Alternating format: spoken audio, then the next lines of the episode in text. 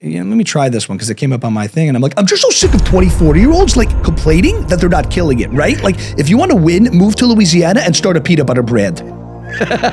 You're a nasty person, Al. Very nasty. Brazil's great country, Brazil. Love Brazil.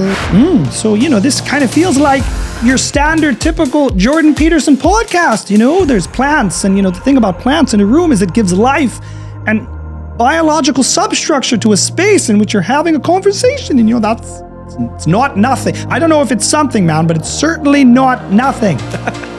so, hmm. Yeah, no, we can start now. What's up, everybody? My name is Brazil, and welcome to my podcast. Today, I have a comedian that I've been following for a long time. He puts out some of the funniest parody videos that I've seen because he parodies people that I actually listen to, a bunch of different thought leaders. And not only does he get the voice right, but he gets the context right, and it's fucking hilarious. I'm going to put some links here below, but this is Ami. What's up, bro? What's up, Helton? How are you? I'm doing good, man. Oh, you called me by my government name. That's great. People I- never say that. So people get my name wrong and they call me AJ. What's the What's the name for you? people normally just call me Brazil, but for a while there, I didn't want to use my regular name. Why? Um, well, I had a seminar where I recently figured out why. Mm-hmm. If it turns out because my biological father had the same name, and I had some undealt with anger issues about him. Okay. and I didn't find that out till I went to the seminar, and then I was like, oh, maybe that's why I don't like So like. Tony Robbins was like, "It's your father." exactly, exactly. It was something. Yeah. To, it was actually an exercise in the room where they made everybody point to somebody that they think they have a problem with. Mm. Right, till like everybody's like, I think I don't like you, right? And Mm-hmm. then the, the teacher would give the mic to each person and say, Why do you think you don't like this person? And I was like, He reminds me of my dad. And I was like, Oh shit.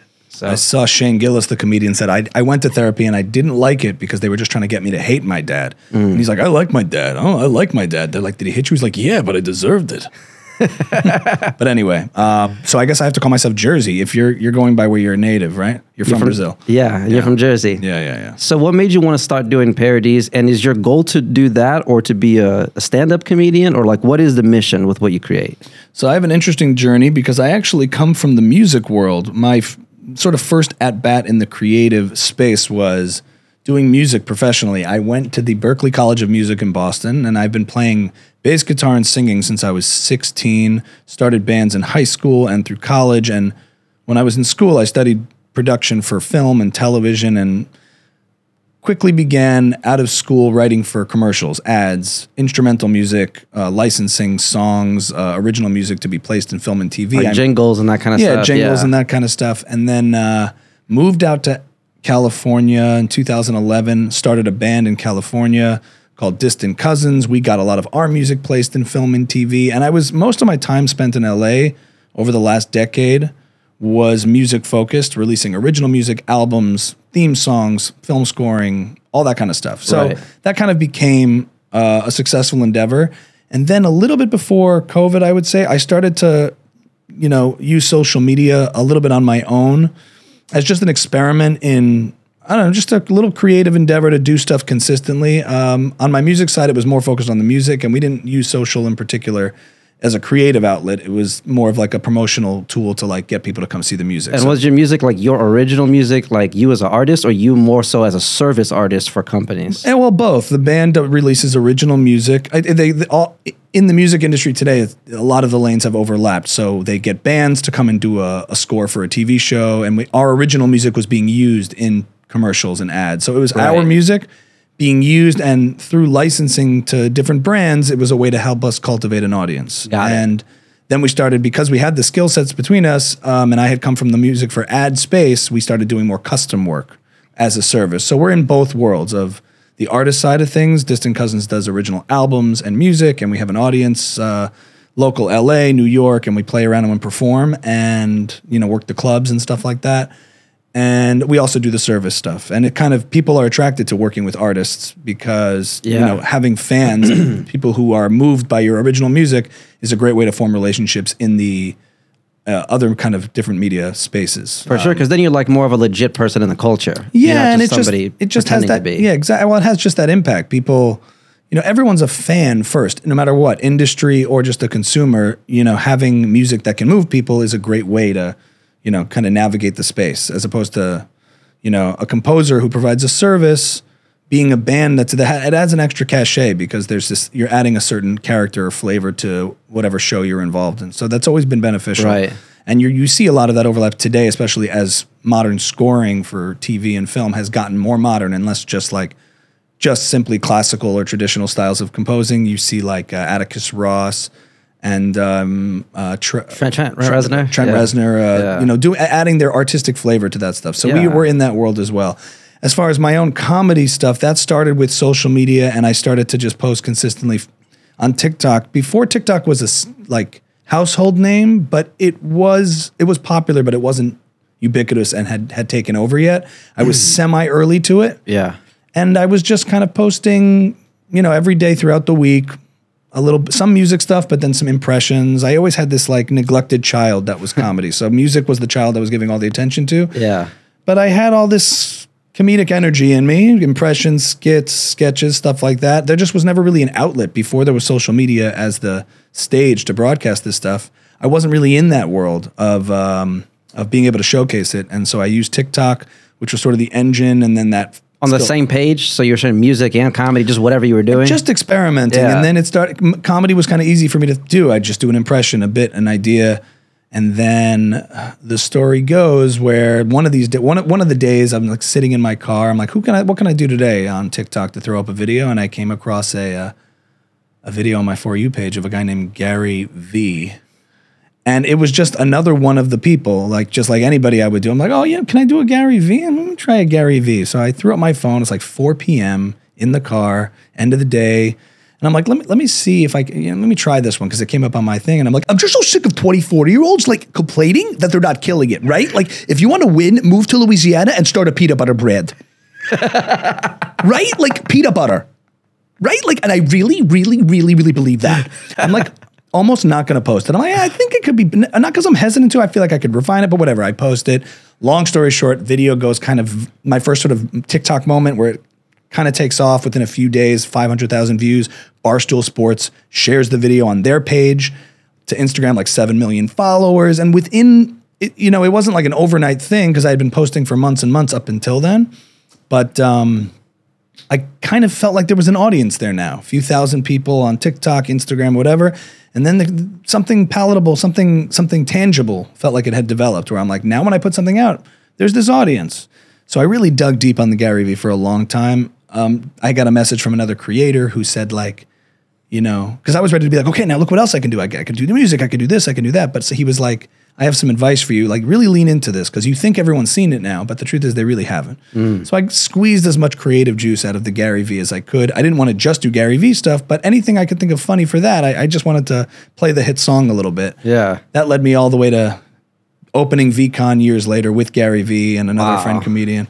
Uh, and it, it it was a very interesting. Oh yeah, I remember he TikTok said he brought the impersonators there. Yeah, Yeah, brought me and Nima Naz out to open the conference. A lot of fun. And when I was at that conference, I'm like an A-lister. Everyone's like, you, you, wow, dude.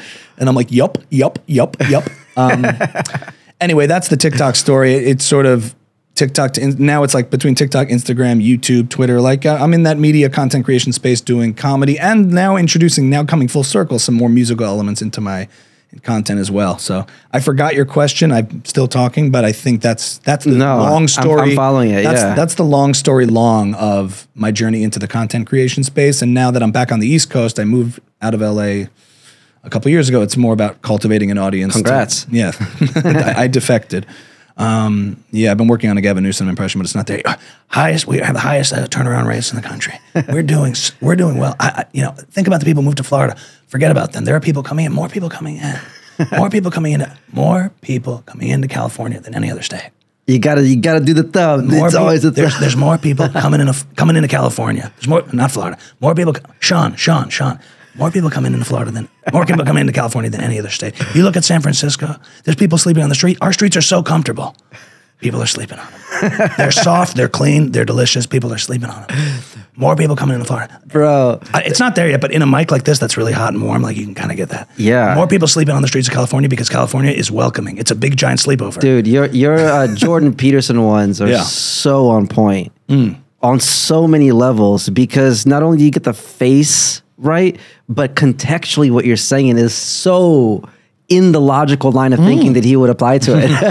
yeah, yeah. Jordan Peterson's another one. So after Gary, there was Jordan. After Jordan, there was Prince Harry. So, you know, this kind of feels like, you know, your standard typical Jordan Peterson podcast. You know, there's plants. And, you know, the thing about plants in a room is it gives life and biological substructure to a space in which you're having a conversation. And, you know, that's it's not nothing. I don't know if it's something, man, but it's certainly not nothing. so, mm, that's what I would say.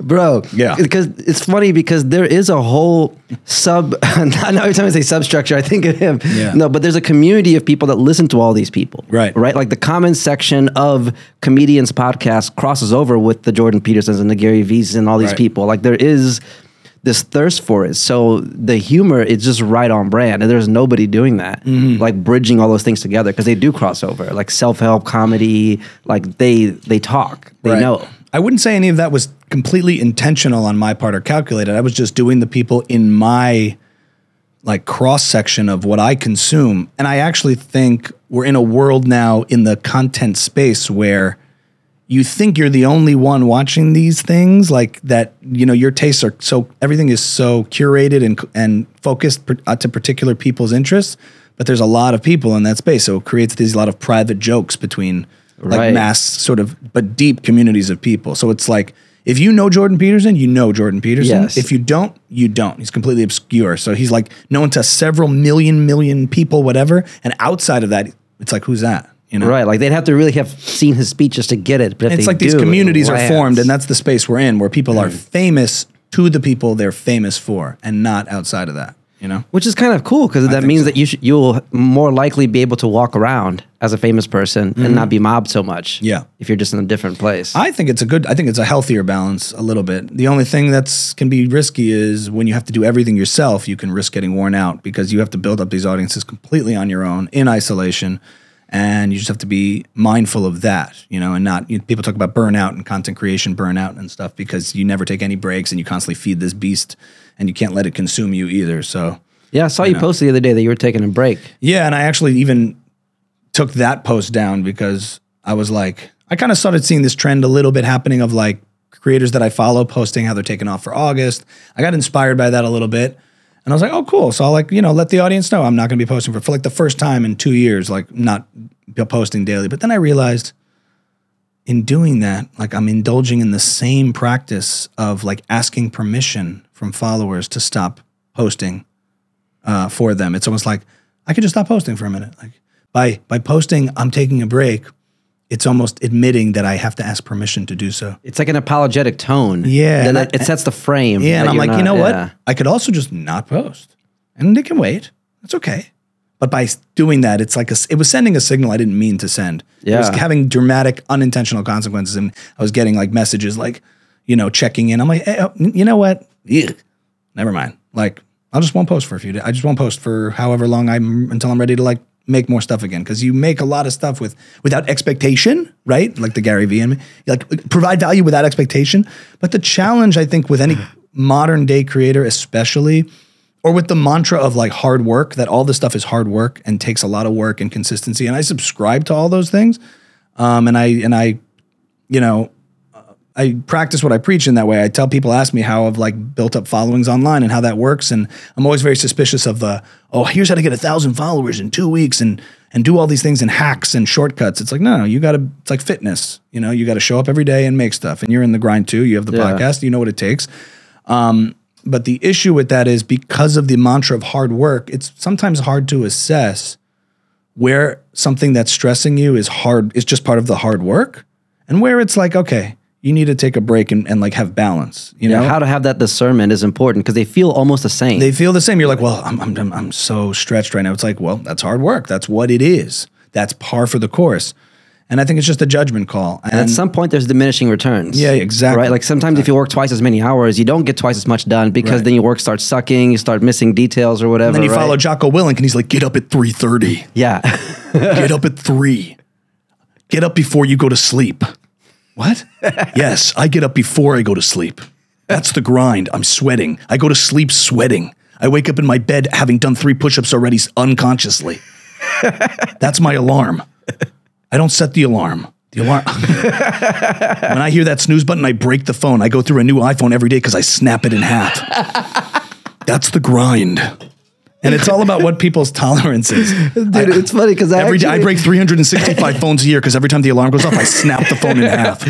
It's funny because I do consume all that too. So in my mind, those voices are in there. Yeah. I legit have those arguments in my mind. It's like, okay, there's a part of you that's lazy that says, nah, I want to sleep in. And there are days where you probably should. You Mm-hmm. Get up.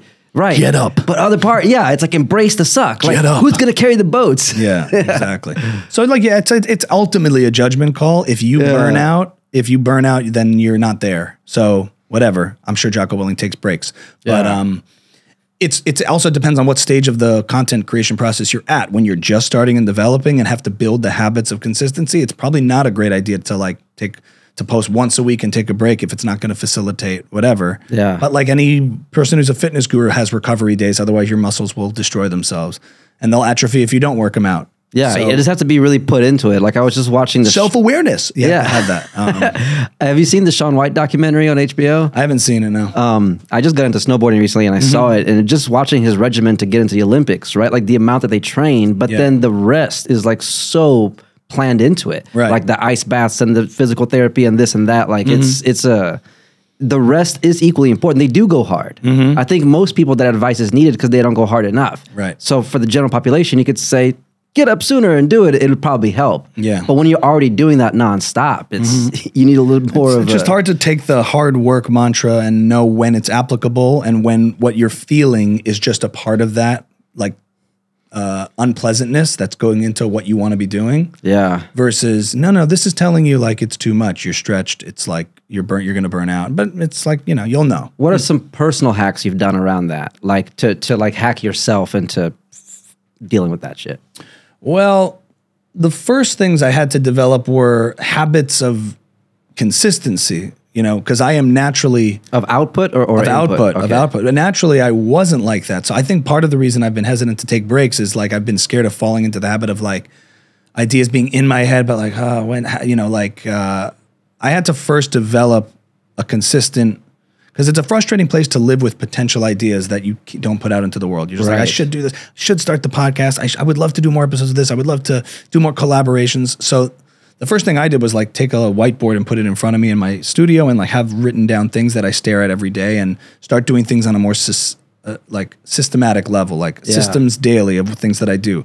Make something every day, post every day. Don't overthink it. Like don't get caught in that. Like there's a Gary Veeism that is true, which is quantity leads to quality. So things in the beginning will be a little rougher and don't be too don't let perfect be the enemy of the good. So building up that regimen of consistency and then over time things get better, better editing, better skills and less resistance to making stuff. Like I can make something in 10 minutes now that would have Yeah. taken me 2 hours. Two, two, Because you can iterate and Yeah. the next one is better. But if you just hesitate, but like then- two years ago to make Yeah. a video for for for Instagram or one of these things would take me a long time. Uh, especially if I was doing something musical, it would be like, oh my god. So now it gets more fluid. Like the process gets easier. There's less resistance from the idea to it being out there in the world, right? Yeah. Um, do you uh, block schedule shoot? Like, are you? Do you have like weeks out in advance of content done, or are you making new stuff as you go? So I don't. I should. I'm sure that's the healthier way to do it. I, for most people that I've spoken to about about having a healthier balance, it's batching content. Yeah. You know, where you'll have a shoot day and you'll make a bunch of things. But there's a part of me that also likes the pressure of waking up saying, "All right, stuff's got to go out today." And there isn't anything in the can. But you do same day, like you shoot it in the morning and off it goes. Same day. Yeah. It's harder for me to batch it because that urgency gets it done in a way. And I've gotten fast at like thinking of the idea. I have a lot of ideas written down and stuff, but I don't have like an executed batch of, uh, of Yeah. like pre-made videos ready to go on a schedule. And maybe that's to come to help develop it. But the thing is, sometimes I'm doing topical things and trending things like a Prince Harry video of something that hmm. just happened or an episode of Rogan that I'm like going to parody. So there's that too, where I respond to stuff in real time. But there's definitely it's definitely not the optimal way to do it because that's what leads to burnout, where you're just like, the days go and you're lost in the cycle of posting. I mean, have you seen the South Park documentary, Six Days to Air? No, yeah, yeah, yeah. I know what that's about. Where It- they like are like that deadline. I think for creative, It's like people, a week, literally from one one episode airs, they start the next week's episode the following day, and But, it's but for people with creative temperaments, it's like Yeah. we're very reactive. It's hard to be proactive. So when something Oh, that's comes, a good point. like the hardest thing is how do you do things when there is no deadline and there is no urgency? What do you do? You sit there and go, oh, shit, got these ideas. I don't know. But if someone's like, hey, I need something tomorrow by noon and it has to have this and this and this with these parameters, can you put something together? Can you design a logo for me? Can you make a video? Can you make a song? Yes. So that I'm used to that process and that urgency having woken waking up in the morning and saying, I got to put stuff out today. What's it going to be? You know, by a certain time of the day, I want stuff out is um is it does help in a way, but it also can be self-defeating because it can really stretch you if you don't have like a relaxed like Monday shoot day and make a bunch of things. You know, I always feel like when I do do that on occasion, I'm like, oh, it's nice. I know what's going out tomorrow. But then I get tempted. I make something funny. I'm like, I'm gonna throw all these up right now. Right. You know, there is this like immediate itch you want to scratch of like, this is really funny, and I don't think I'm gonna wait till tomorrow to post it. And then you hear Gary Vee saying, post 74 pieces of content a day. And you're like, oh God. So if you have to post 74, I've, you know, you post, you're just constantly doing it. But that can lead to, I don't think that can lead to a healthy place because you're just going to be so stretched. With the podcast, we try to do, you know, the once a week record and once a week release to stay on that schedule. Do you publicly announce that you're doing stuff every day, or do you just do it? I just do it. What do you mean? Like, is there a banner that says new videos every day at noon on your pages, or is it just you just drop them? No, we try to with the podcast element of it. You try to like you know keep it at a Monday or Tuesday release day, and then a Wednesday record day, and a Monday whatever. But I also I'm trying. I'm not necessarily trying to apply now. I'm I'm shifting approaches a little bit in that there are certain things you can do more spread out, like a podcast episode, and then we try to do reels for that and like daily posts for that. But sometimes it could just you can reach your bandwidth where you're it's self defeating. Yeah. So I feel like now my new approach going forward will be like the podcast is like a weekly release, maybe one short clip from that for the week, you know, to help people get away. Like like take take the best bits of that one to two, and not like, you know, I can't. I'm, I'm only I'm only human. You know, I can't. Uh, so if there's a team involved at some point, that's different. But Yeah. yeah, I'm usually I'm not committing myself to certain times for my own content. I'm just like think of a video, make the video, post the video. Think of a video, make the video, post the video. And I have written down ideas of stuff that's like in my head that I think of, little bits and sketches, stand up ideas, whatever it may be. Yeah. Um, sometimes I feel like doing music, whatever it is. To me, first and foremost, is showing up on the platforms with something that people would enjoy and that I enjoy making. And whether it's music, comedy, whatever, it goes up. And are you going to do stand up too?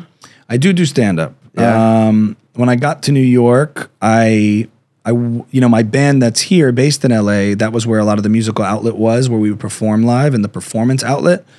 Um, when I got to New York and I was sort of on my own in terms of what I would do performance wise, I'd been performing on stage as a musician for 15 years. Wow. Very comfortable. Like that's not foreign to me. Stand up is a different format. Uh, I'm comfortable in certain elements. I'm not coming into performing on stage green. You know, timing, dynamics. There's a lot of similarities to music, but it's a different format and a different craft.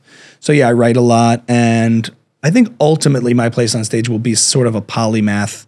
Bo Burnham, Reggie Watts, music and comedy synthesized, which I'm developing now. Nice. Um, but what I wanted to do first was build up my skill set on the stand up side so that I don't use it as a I don't use the music as a crutch for the stand up where I, I'll do the stand up is less experienced.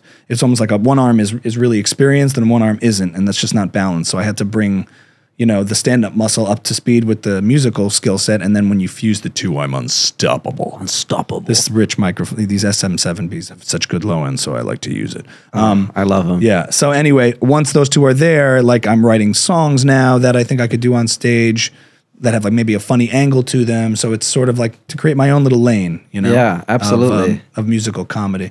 Uh, which and I've been watching like a lot of Bo Burnham stuff and Marc Rebillet, who's like a looping. Do you know Marc Rebillet? No, I but I've seen a- both stuff, Yeah, yeah. like live looping and comedy and whatever that may look like.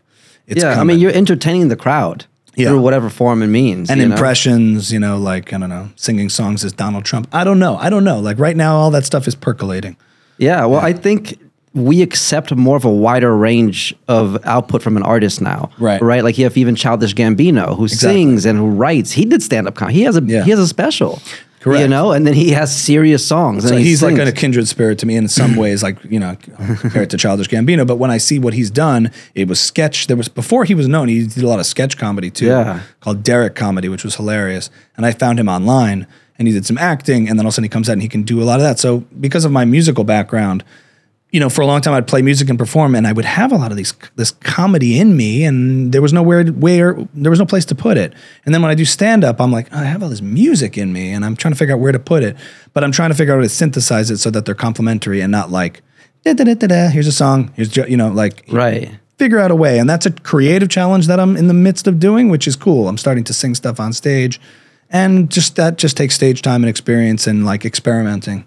I think the audience is ready for that. Um, Yeah. Yeah, and, and I think the point I was making about Childish Gambino is that as a fan, Mm-hmm. I don't try to hold him to just one thing. I accept the fact that oh, of course he's doing a f- silly thing, and now he's doing a serious thing. Right, Because right. Mm-hmm. back in the day, I think people were afraid to do that, of being made fun of, of like you know, if you're a serious rapper, then you can't be on a comedy show. or something. It's like yeah, what? I think the antidote to the imposter syndrome that is inevitably evolved in all those things is, and I heard this from Brian Koppelman, who created uh, Billions and Rounders, and he's also done some music production stuff. Like, how do you adapt in, between these different roles that you play? And he said, just like you know, you have by doing it. It's such a simple answer. Doing it solves the problem. The second you're doing the you're making music, you're not an imposter in music, and the second you're making comedy, you're not an imposter. It's just like Yeah. that's a that's a feeling that happens when you're new to something, but uh, in doing it, Like nobody's an astronaut till they go to space. Right, Like, you got to get out there. Um, so ex- exactly. So in Now- doing those things, you're you're figuring it out, and that's just in your head, you know. Now, what do you actually study from a self help or personal development standpoint? Because I mean, I know these people that you parody, you're getting their content on point, but you were also already having a career long before that. Mm-hmm. Yeah. So you've already, quote unquote, made a lot of your dreams come true artistically, Mm. right? Of being a professional artist. When kids are doing art, they're just like, if I could get paid to do this, it would be Yeah. amazing, right? Right. Di- were you just always naturally motivated? Did you have a certain thing you gravitated to? I didn't go through a stage where I was like fully. I had the fortunate. I was fortunate to have good mentors growing up who were very encouraging of hmm. my like creative abilities and musical like natural instincts to do things. My parents were very supportive of me. I took private lessons as a kid, studying bass and music. I had a private teacher growing up who was very encouraging. Yeah, yeah. And my parents were very encouraging of of me to perform and write and and, and make music and so that was always very helpful. I had a sense that I, I, I mean, they built a, a certain self esteem and confidence in me that I would be able to do this. That's a big and- thing, that encouragement. for sure, for sure. And um, and even in playing, in, like so, I was playing as a teenager, and I felt really at home doing that. I felt like uh, I was always in the right place. You know, But did they want you to get a regular job? Did they want you to be a doctor? So you know, luckily for me, they were they were encouraging all the way through. You know, I come from a, like an Orthodox Jewish background, so my dad would say things like, "Yeah, listen, you know, do you do, do your music thing, but always keep your eye on the ball." And he means like a big ball of stable cash. Like it's like always keep your eye on the ball, and uh, you know, take some business classes, and and you know, like you know, it's like that's the world they understood. But like you know, they were you know, thank God, really encouraging of me to to to keep going and.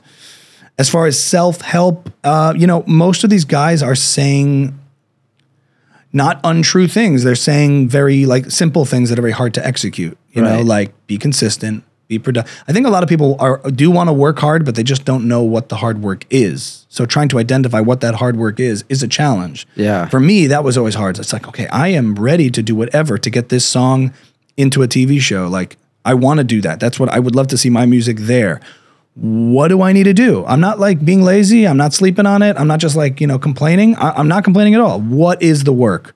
And so you have to put yourself around people who have done it. Yes. And that's when I started interning out of school. I went to a music house and like a music production company that did music for commercials and did whatever I could. Worked for free, repaired cables, built desks, got got coffee. Yes. So I could I could be around people who are doing the thing that I wanted to do. And I was able to figure that out pretty much sort of myself as far as what that it's involved in. And you were in proximity to it. You, were, you felt the vibe. Yeah, Yeah. no, no, just to be a fly on the wall and learn and be a sponge and take up as much as I could. It's like, how is it? How is this process working? How does this happen? Yeah. Um, I read a book by Scott Adams who created the Dilbert comic strip. Um, he's gotten more sort of like edgy and controversial lately with a lot of political commentary, but he's the creator of Dilbert, and he wrote a book called "How to Fail at Everything and Still Win Big." It's it's like a life story of his because he like worked in the corporate world for a while, and he that was the one book I'd say that I read in the self help category in a sense. It's really about him, but he giving all of this like real real world tested advice over things that he did that helped like change his path a little bit and it changed the way I think about things. Um, and one of the things that he talked about were being system oriented instead of goal oriented. Like like I said before about being proactive versus reactive to things, like making stuff every day regardless as to whether it's for a particular goal or a project. I started just after reading his book implementing these systems where I would make a little bit of music every day and I had no idea what it was for. It wasn't for a commercial, it wasn't for a deadline, it wasn't for a film.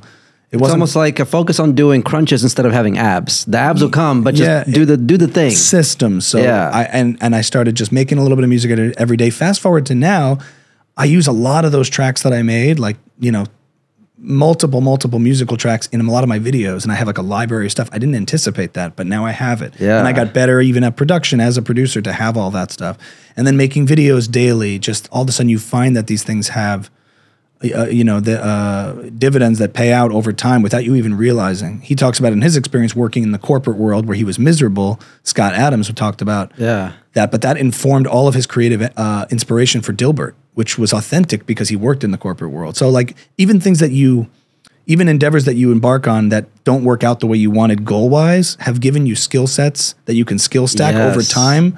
You do a podcast and the podcast has to end, but you've learned how to produce, schedule, book. Like you've acquired all these skill sets, Right. And then you skill stack and combine all the different things you have over time to cre- to be really truly competitive in whatever endeavor you're doing. Yes. And perceiving those that way, that even if you don't meet ultimate goals of what the particular endeavor was, in doing those and being productive, you are gaining skills, and that can be applicable to other so things. true. So so true. So that was a good life changing one, and then like writing down things right in front of me, so that like you're treating your brain like a hackable piece of software, Yeah. as opposed to just letting these ideas simmer in your head. Once I started writing them down in front of me, uh, it started to help inform like my daily practices and regimens.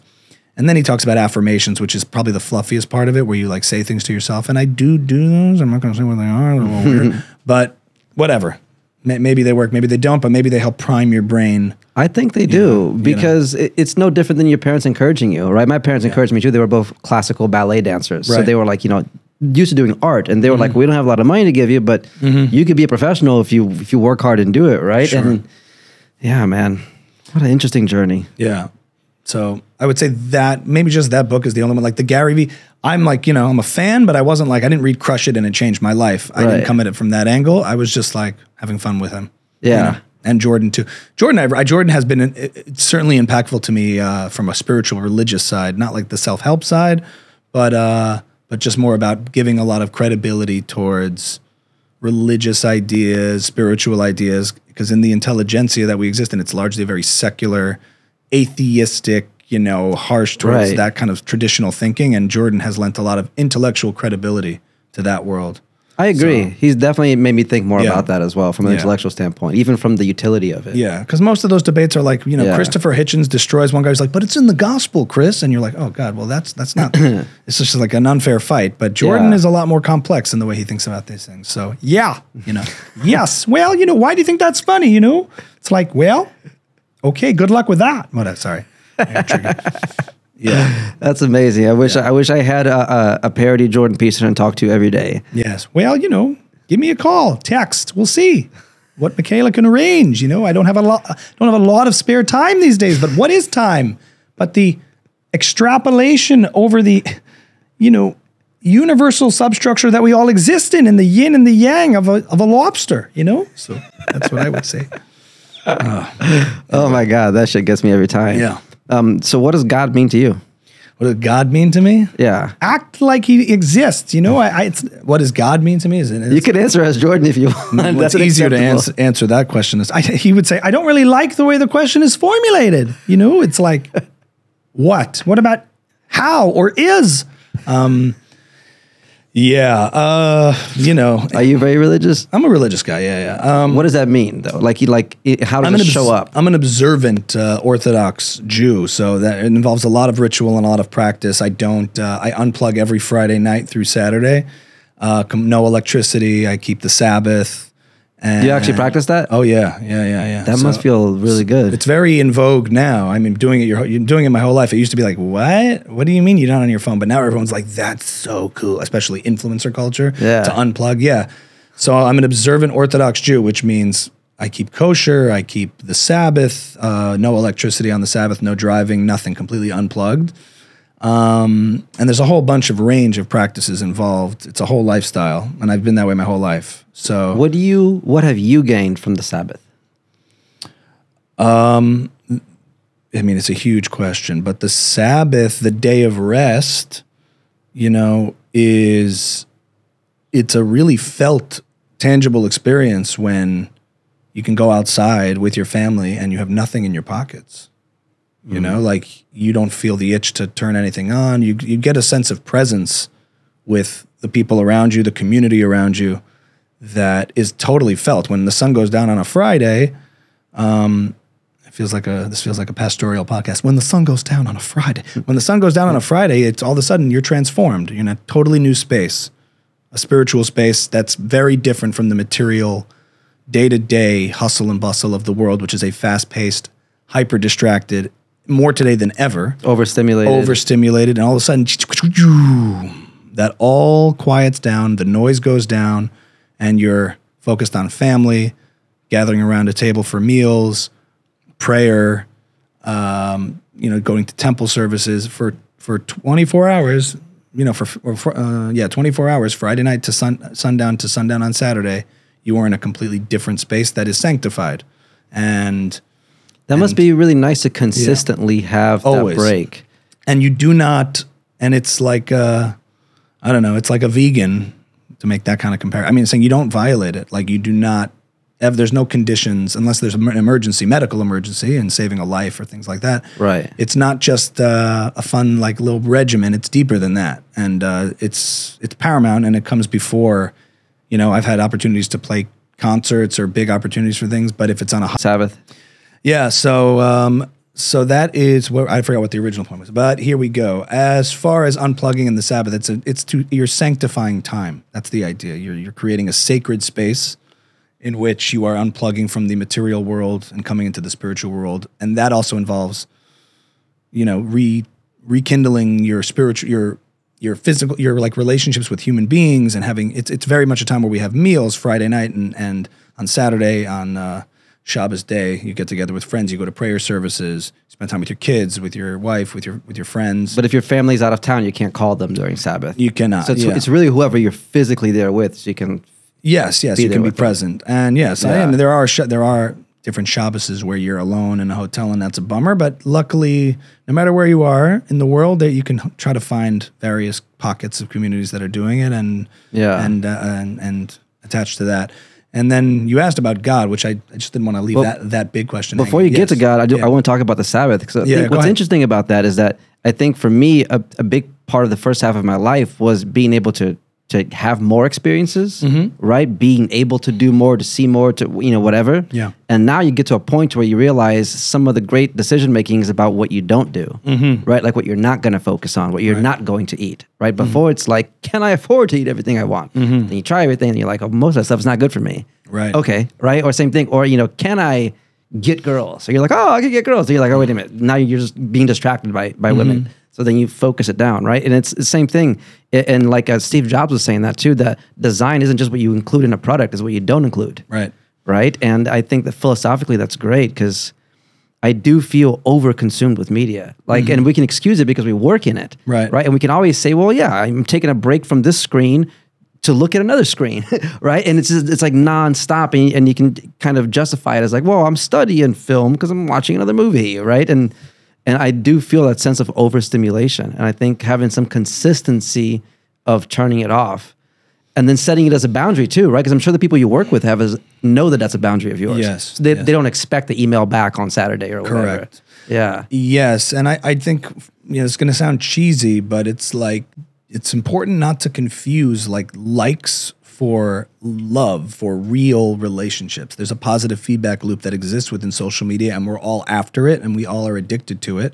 The likes, the engagement, the the hand clap emojis, all that stuff. It feels really good, but I have no illusions about the fact that when I put the phone down, you know, the people in front of me, you know, family, wife, children, all that kind of stuff is is is paramount. That's the stuff that's the hierarchy of values that one is imp- that is super important to form in one's life. And that's kind of part of the Jordan Peterson influence for sure that helped articulate what your hierarchy of values should be. Yeah. And not to confuse them, you know? Um, like all the stuff I get to do is fun and I'm happy to be a part of it. I'm grateful to be able to contribute and entertain. And that's a big part of my life.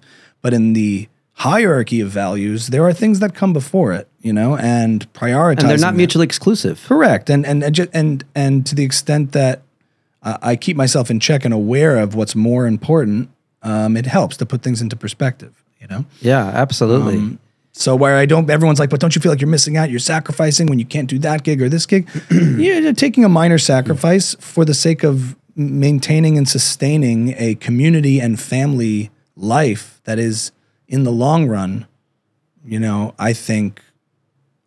It, it, it comes before it. It, it. it is more important. it just does. It just does. Yeah. Jordan Peterson was talking to some news anchor, and she was like, "Well, I love my job, and I don't want to necessarily have children, have a family," and was trying to challenge him on that. This uh, woman anchor was basically saying it to Yeah. him, and it was just like one of those like viral clips, and he did respond and said, uh, you know, in true fashion, said, "What do you say to someone like me who's focused more on my career instead of like focusing on a uh, on family?" He goes, "Well, I would say, you know, life gets very long after forty five, and while I've had an amazing career, you know, uh, certainly having a continuation of narrative and a family around me, nothing's been more important to me than that. So, you know, life gets very long after forty five.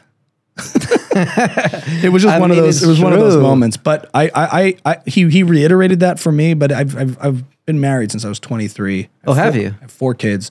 So it's like, Wow. I've never had illusions about that. And the second one is starting to consume the other, distract from the other. Um, I, I try to keep that in check best I can. And having the Sabbath, the Shabbos as we call it, is a great protection shield. So I don't look at it as a sacrifice. I look at it as a shield from uh, things that are of less importance and less priority to protect the things that are most important. That's a great discernment of not looking at it as a sacrifice. That reminds me of what you said earlier about not apologizing for taking time off, mm-hmm. because the act of doing it implies a, a, frame mm-hmm. that you have to ask for permission. Correct. And you treating the Sabbath like a sacrifice mm-hmm. implies a frame that w- what you're giving up is more important than what you're Yeah, getting. Correct. And I don't like. I, yeah, I don't look at it that way. I look at it as as protection. Yeah, it's really like a gift. Yeah. Yeah, is is you get to have that time. Yes. So I'll arrange for your circumcision and your conversion after this pod. We're gonna do great. We're gonna you're gonna make a fine Jew. I love it. Um, yeah. And you asked the big question about God. I don't have Yeah. answers about that as far as you know in in Judaism in particular. All I can tell you is it's a lot. There's a lot. There's a lot of a more of a focus on on actions and rituals and practice that are involved in the human to human level, hmm.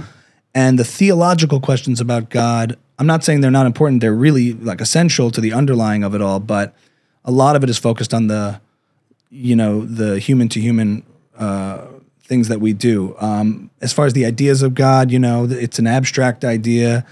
Um, for me, I'm a little more uh, intellectually driven as far as uh, Yeah. being inspired by that. But the idea of a higher consciousness that is immaterial, that binds everybody, this sense that there is more than just material, cellular, biological existence, that there is some sort of spirit or consciousness that is above us, that is above, you know, the idea of morality between human beings. We're getting really in the woods here, but it's not something that is just human generated and a system that we all opt into. There is something, you know, above that, and or you to orient yourself toward that. Even just the idea itself is as something that is somewhat tangible.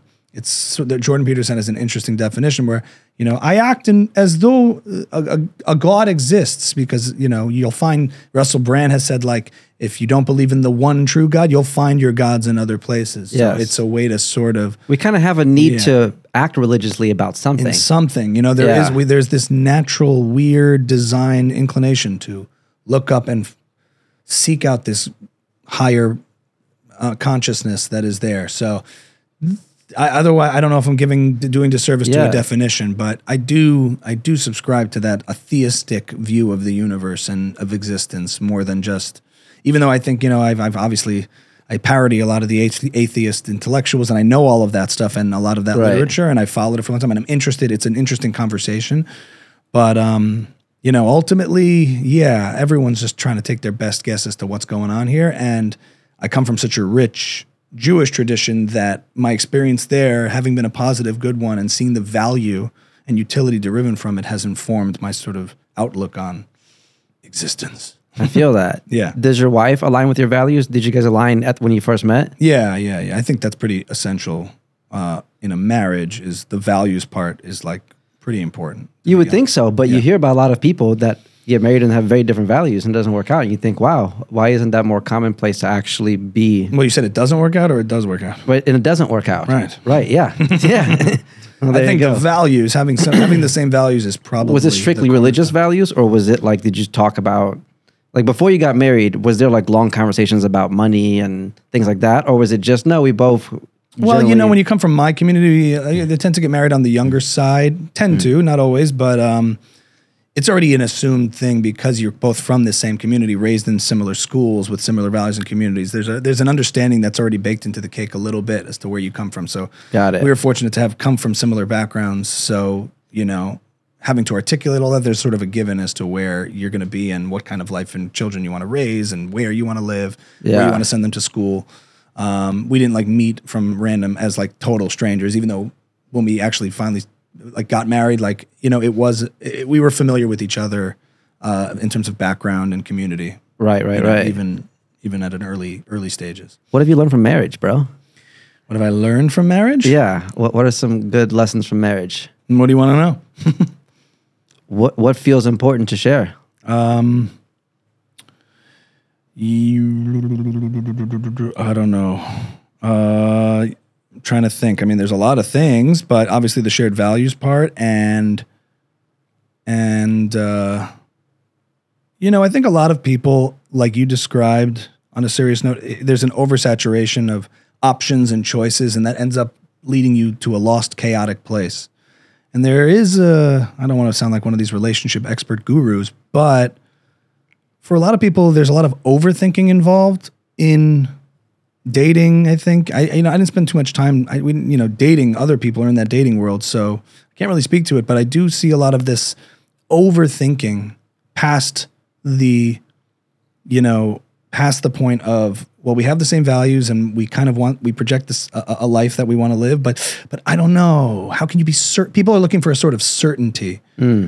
And to quote our man JP, Jordan Peterson's advice on marriage, I'll channel him a little bit. I don't even have to do the impression, but I will. Um, please you know, it's not about uh, it's not about the life you have. It's about the life you will build together. So you have to orient yourself towards the same direction and build something together. And that's how you form a strong marriage. It's not something like that you just kind of you know past the romantic early stages of a relationship. You are building something together, and to be aligned and building something together.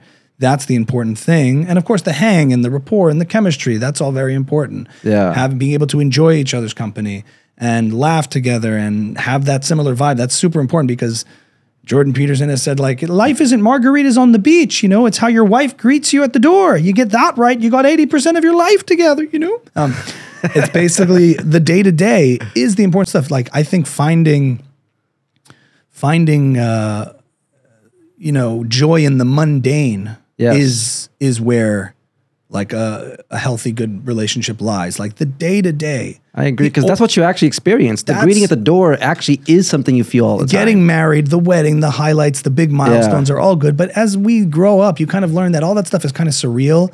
And you know, your present self experiencing it is confronted with your past self of what it would be like. And it's never the same. Yeah. How you imagine an experience would be that's hyped up it is never the same as how it actually is. Yeah. And after you go through that a few times, you're like, oh, I thought it would feel this way, but doesn't feel. But this this experience, this this milestone, I thought would be like this. It's first child, first wedding, all that kind of stuff. But the day to day stuff and finding joy and meaning in that and an appreciation for that is really important. And having someone that you can experience mundane things with is like a, a drive somewhere or the daily grind of just life and raising children, like finding joy and not and not taking that for granted Yes. is super important. And uh, you know, Making and never give beauty in those moments, Yeah, yeah. in those little moments, and never give yeah. advice if there's a problem. Never give advice. Just be sympathetic. That, empathetic. That's the that's that's a that's a little nugget. That's a great nugget for a- guys. yeah. If, if you know if, if something is wrong or stressful, don't guys are tempted to give advice and say, okay, well maybe you should have done it this way, but that is seen as usually a rejection of the stress and not acknowledging that's stressful. So just be listening and empathetic. Go for empathy over advice. If you want one of those little nuggets, empathy over advice is, tends to be effective. And in general, yeah. So it's like finding joy in those mundane day to day things and having a general macro sense of values that you both orient yourself to and building that life together. That's like the general thing. You know, I'd then you have something you're going towards. Then you're it- building the it- the ideal. if you're getting married to someone who says, "Yeah, I never want kids," and you want kids, it's not a good thing because maybe the first five years will be good, and then you will reach a point where, Yeah. well, I told you know, you know, that's that's going to cause problems. But so having a general sense of the macro, and then um, What about with kids? Because that's Yeah. Mm-hmm. something I, I'm entering a phase now where I don't have kids yet, but I feel like I want kids. Like Yeah. I, it's the urge is speaking to me. Like I have visions of it now. I'm like I would like to build a family at some point, yes, relatively soon. You know what I mean? Like within the next five years, I like that process to start. And um, I think a lot of people have this this incorrect vision of families like taking away the fun. Like, oh, you have a family, and then there goes your dreams. It's like, Mm-hmm. well, I mean, maybe for some people, like some people can't open a restaurant. Other people have a whole chain of restaurants. It's like no, no, they kill your dreams. it's the worst. I'm just kidding. I hear you. And, and, and how old were you when you first had your kid? 27. Okay. And was did it have a big dramatic impact on you? what impact did it have on your career? Mm. Positive or negative?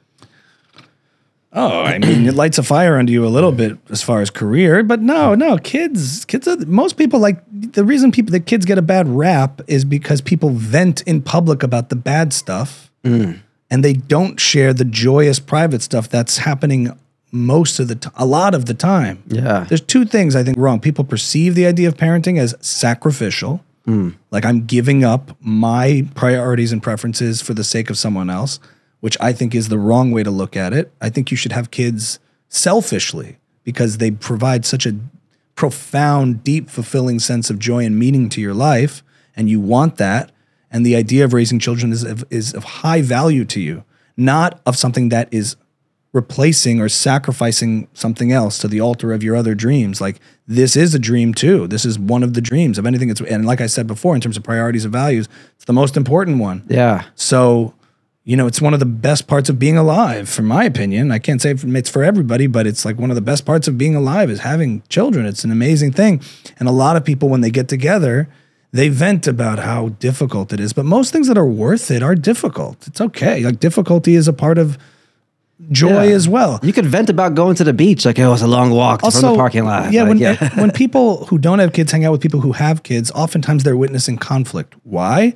Because they're hanging out with somebody who wants to hang out with them, but they have kids with them at the same time. So they're like conflicted with the attention. They're trying to like keep their kids in check and trying to hang out with. So people get this bad taste in their mouth of like, oh, that looks really, I, that looks like something I don't want. But what they don't see is like the times at home that are like, like you know, a smile from your child or a hug or all the kinds of things that are deeply meaningful, but they're happening in the in the confines of the home, hopefully, and and that's what gives life its meaning in a way that that you're not going to go outside and just talk about how wonderful it is to your friends all the time. Sometimes misery loves company, and people vent to each other about this and that and this and that. So people, I think, a lot of the negative or difficult or stressful sides of parenting get broadcasted a lot, and a lot of the wonderful, me- meaningful, fulfilling parts of it are more like are- private, they just happen. they just are. They're Yeah. they're happening when people aren't seeing it uh, or appreciating it. And maybe you got maybe that narrative needs to change a little bit. But I don't know. I'm not out there to try to preach it. I'm just saying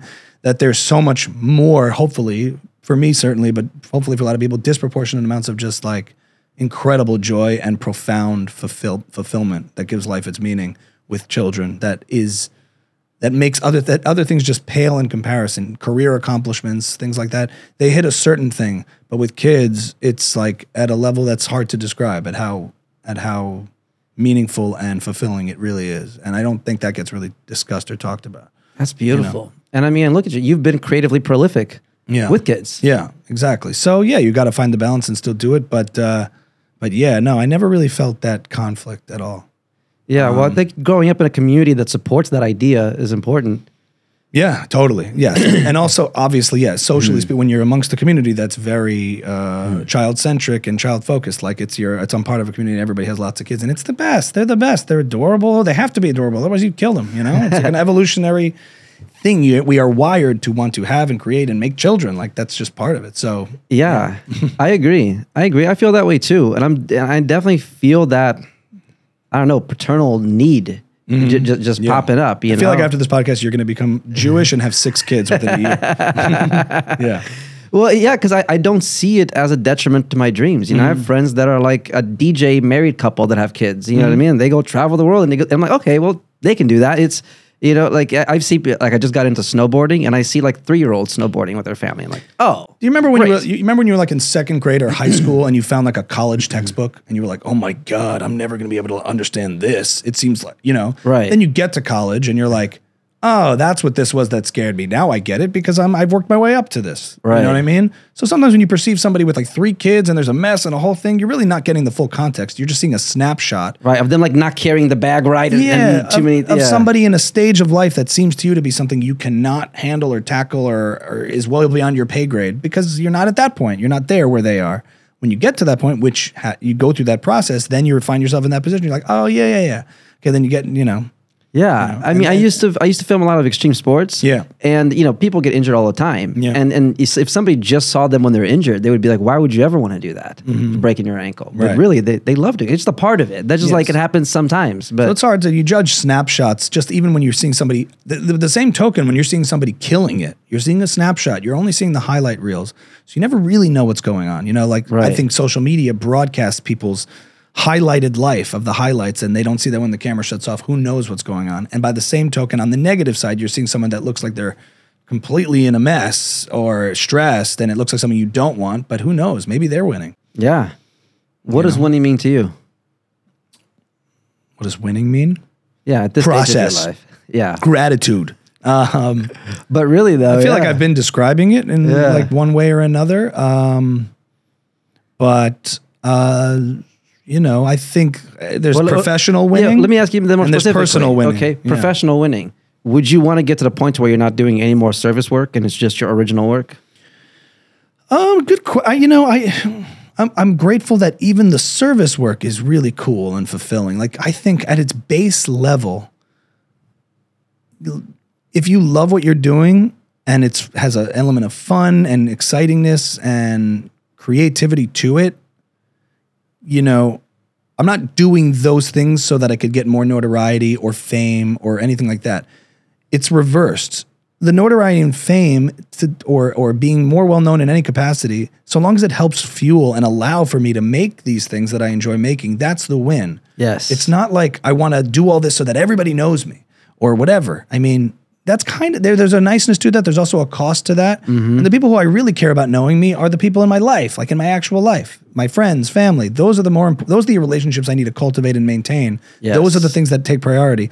Everybody else knowing me is, can be a positive byproduct of something that allows me to do the professional work I want to do, comedy, music, um, uh, media, creating all these things and being creative to, to whatever extent being known and having an audience allows me to keep doing that, that's the win. As long as I get to make this, and to the extent that that grows and allows me to make it at a higher level, uh, at a higher scale, that's the win. It's not.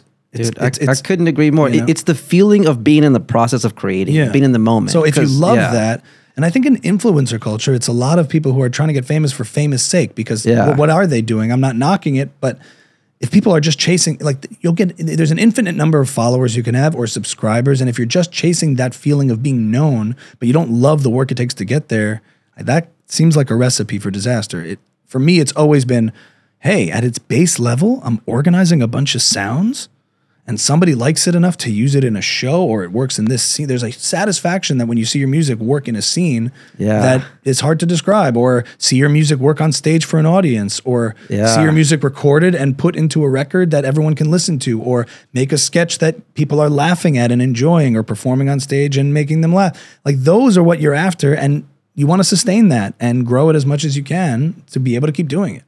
I agree completely. That's winning. Because especially at this point, Process. yeah. at this point, we know we can materialize projects. Yeah. So it's about staying in a in a rejuvenating state of creativity, right? Mm-hmm. Like I know I've mentioned snowboarding a bunch of times because I just got into it, but like Right. Mm-hmm. I'm going to spend so much time doing it this coming season because it also helps with my creativity to actually have like an adventure I do in the morning Mm-hmm. Yeah. and then go and create at night, right? So it's not about creating every single second of the day. Yeah. Mm-hmm. Sometimes it's no, let me go spend time with my family. 'cause That feels great. And Yeah. then I'm more filled up to go create, right? It's I just want to continue designing my life to to power that feeling, right? Of connecting and creating Mm-hmm. nonstop. And then whatever projects materialize will materialize. If you don't enjoy the process on Yeah. the way to anything, like you'll spend most of your time in something you really don't enjoy or get anything Right. out of, and then the goals you accomplish along the way will be fleeting and kind of meaningless because uh, life demonstrates that when you hit those marks, they're really important for like anchor points that you're going along the way. And of course, I wouldn't, you need them, but they're not the reason to do it. Yes. You know, Yeah, it's to enjoy the process. And Doing it's, it it's so because you hear it so much, like enjoy the process, but it really is that. Mm-hmm. Yeah. like like the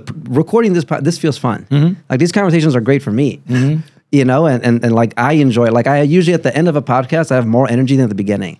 Like I'm like super inspired, and then I'll go in the studio and make something. Right? Yeah. It, it it feels good. Yes. And one of the things I keep thinking about of my desire to have kids one day is shaping their education. How hands on are you in your kids' education?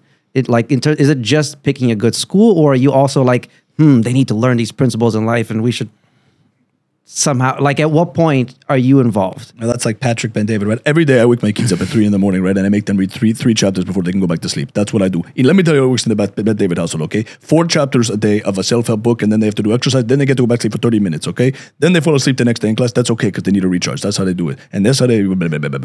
Um, I think, well, you know, to answer you, it's the same thing as, you know, because I come from an Orthodox Jewish community, that informs a lot of those decisions already. There are Orthodox Jewish schools. It's a whole infrastructure in place. Right. So they're they my kids get a dual curriculum of Jewish religious studies and uh, secular studies, and there's Is there whole, much beyond that that you want to teach them that isn't in that system? You know, um, that system is pretty worked out and established on for a lot of uh, values that get transmitted. Um, and in the home, you know, I think kids really learn vicariously.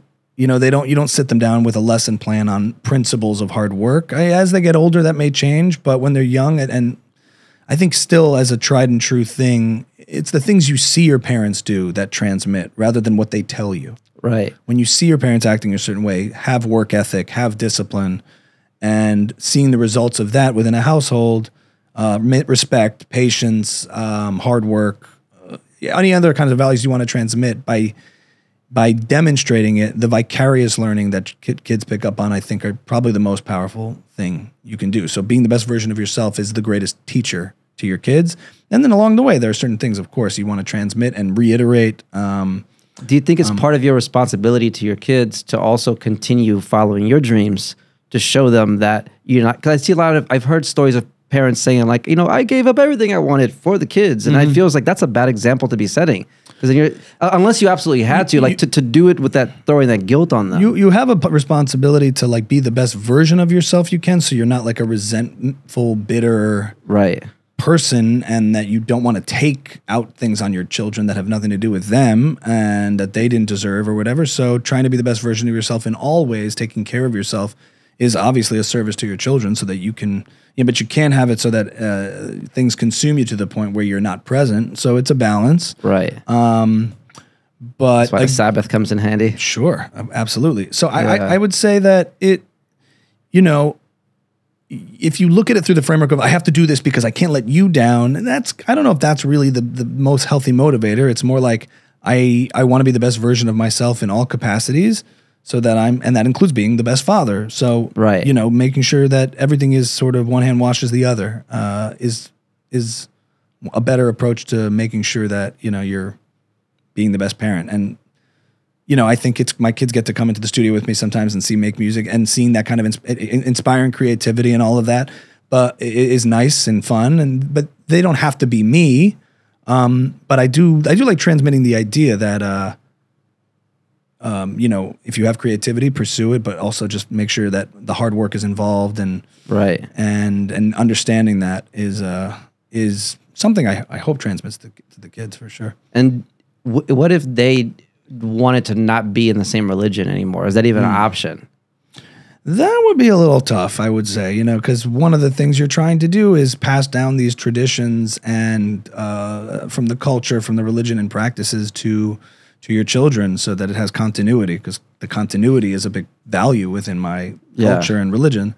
Um, so the best thing I can do is is provide a an experience for them that makes them that makes me not want they, they makes them want to have want to do it without having to please me. It's just something that they see as a value for them. Right, like um, not just an intellectual thought of like yeah. keep it going, but they, Yeah. they should experience it to where they should feel like And they should- this stuff needs to keep going. needs to add it needs to something that they value. So that's my job too, is to that it can be something that they will continue to take with them and value. Obviously, there's nothing that will compromise my love and you know dedication as a parent to them. It- they have their own life, and I know that, and they Yeah. will eventually you know go their own way. But I'm hoping that can provide the most uh, that that whatever the practices that we do and the life that we live is something they'd want to that would transmit and that they'd want to take with them. like you were saying vicariously, like just Yeah. through example, through actually living it. Yeah. Yeah. What are you most excited for and worried about for your kids in their future?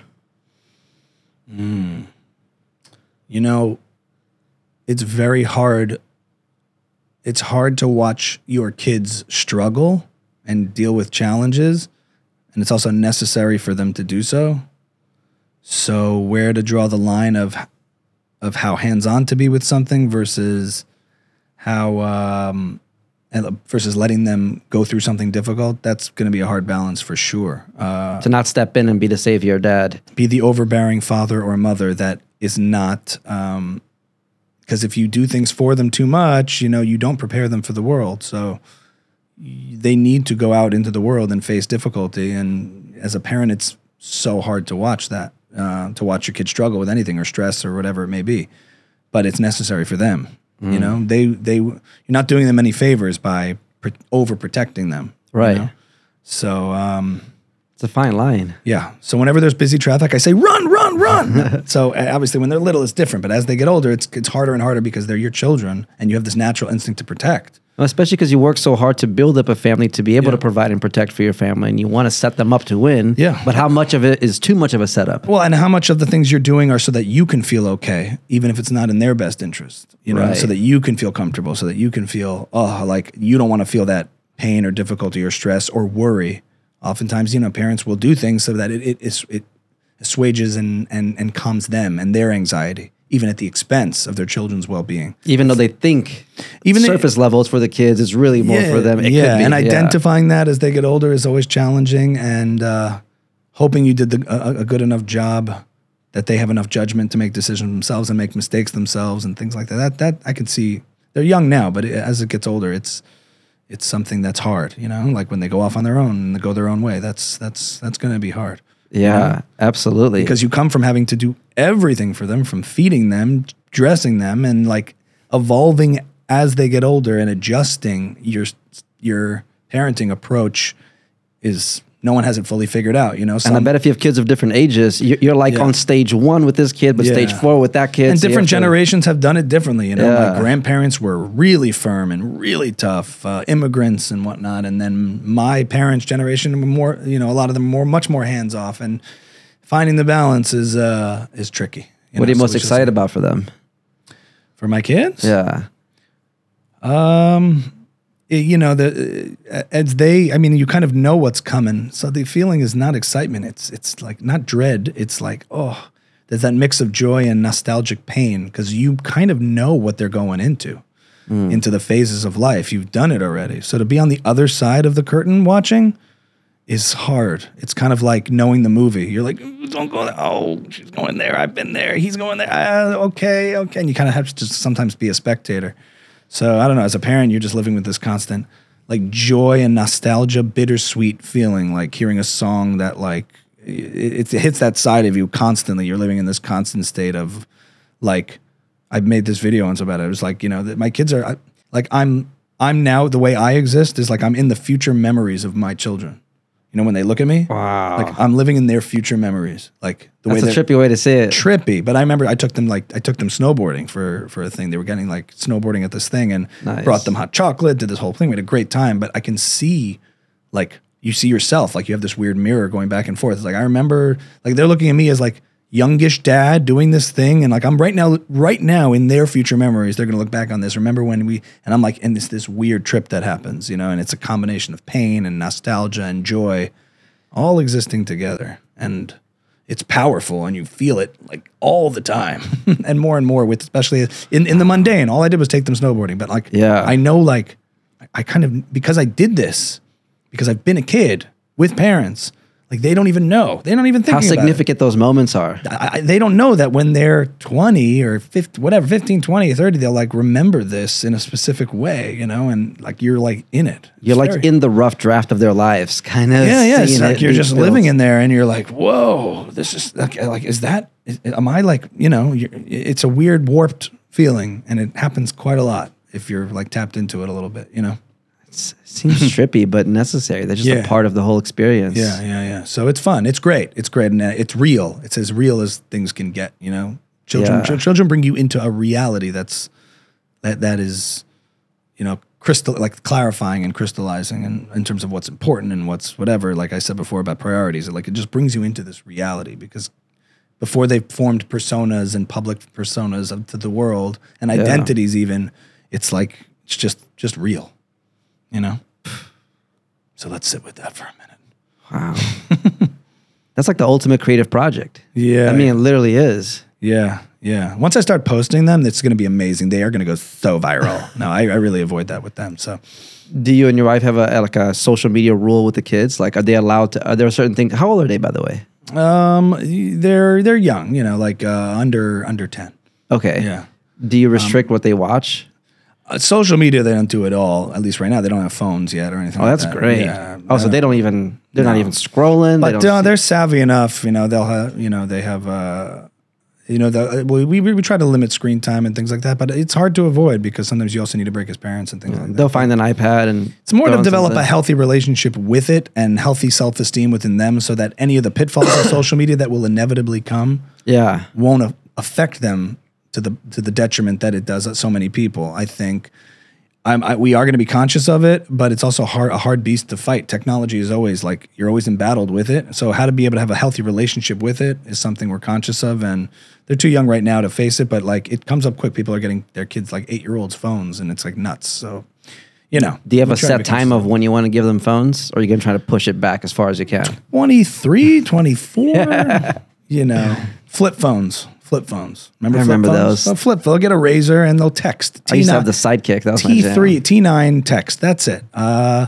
no set time really. It's kind of a judgment call. You try to try to figure it out, but um, when they're like at age where like they're going to be not around us if like the teenage years and like need to be in touch, like I think you can kind of figure that out. But Yeah. again, it is it is it is a concern. It is something to be mindful of. We're not sleeping on it. We're like it is something you're conscious of. When and sorry to hop on this so long. I'm just so interested in the subject. Yeah. It- when you first had them, the whole no sleep thing. How Mm-hmm. real was that? Um, you know, our first baby was really an angel baby. She just slept pretty well. But I don't know, you just kind of do it, you know? You do like you didn't sleep in college either. Right. You were an animal. Yeah, exactly. Yeah, there's a lot of times I don't sleep just because I'm working later or whatever. You Yeah. Sleep when the baby sleeps, and then you get used to a little bit less. But you know, after it's like the first couple months have their hardships, but they also have their magical moments too. So, yeah, yeah. And, and look, if we we were lucky that like you know our kids were a little bit maybe easier than typical in some ways, but you know. Everything looks harder from afar, and then when you're in it, you're in it, and you're in it. You know, like you'd get through it. Yeah, and people have figured it out long ago with do way it. less. Yes, people do it. Yeah. So, like, yes, you're looking at this perception, this narrative. Oh my god, I'm never gonna sleep again. But I don't know. Babies, infants sleep tons. They just sleep like during the day for hours upon hours. So. Right. you just got to get the time. take a nap, right. stop complaining, and wake up at 4:30 and work out. exactly. You know. Are you optimistic for the future in general? yeah, I tend to lean more optimistic temperamentally. Um, there's always catastrophic things about everything, and it always tends to.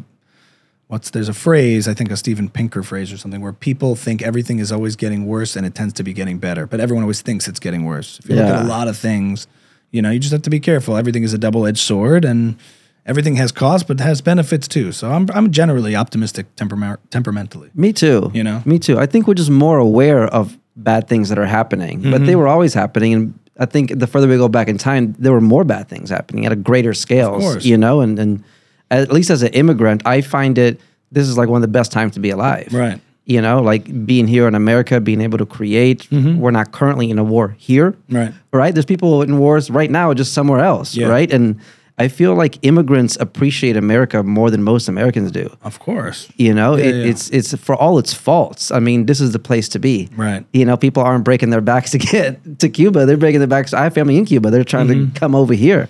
Yeah. Having, having good perspective on that, I think, is is healthy and true, and I lean that way absolutely. yeah. And Um, I, I've even heard people use that as a potential argument to say don't have kids. To say, oh, the world's fucked up. Don't have kids. Well, first of all, I don't think it is. Mm-hmm. But let's say even if it was, that's uh, make kids, have them fix That's it. a Like, very nihilistic, Yeah. awful, awful view of existence to me. I think. I agree. um, in hard times have kids, in bad, in good times have kids. Like you know, are you kidding me? It's just a, it's a, it's a definitively anti-human sentiment. I think It- it is. there's and- disdain for humanity on the far woke uh, whatever side, and I think that's really disturbing. It is disturbing, and and you see it subtly, if not explicitly, in so much of the culture. Yeah. right. Even in the undertones of what the way certain TV characters describe their lives. Yeah, yeah, And yeah. You, there's this undertone of just Anti-human, absolutely. yeah. Same I'm not- anti-children, anti-human. I'm like, what on earth? That is just despicable world worldview, in my view. I agree completely. You know? Yeah. it- So- it's it's and that's why last week when I went to visit my family, I felt so optimistic again. Because I mean, I'm generally more optimistic, but being around them in person, oh yeah, this is we're a very positive family. We Mm-hmm. see, we're aware. We don't, we're not blind to what's going on, but we Mm-hmm. know Yeah. things are pretty good. we risked our lives coming over here for a reason, you know. My, and my yeah. grandparents are Holocaust survivors on both sides. Things are Wow. pre- things are pretty good now. Did you ever get to meet them?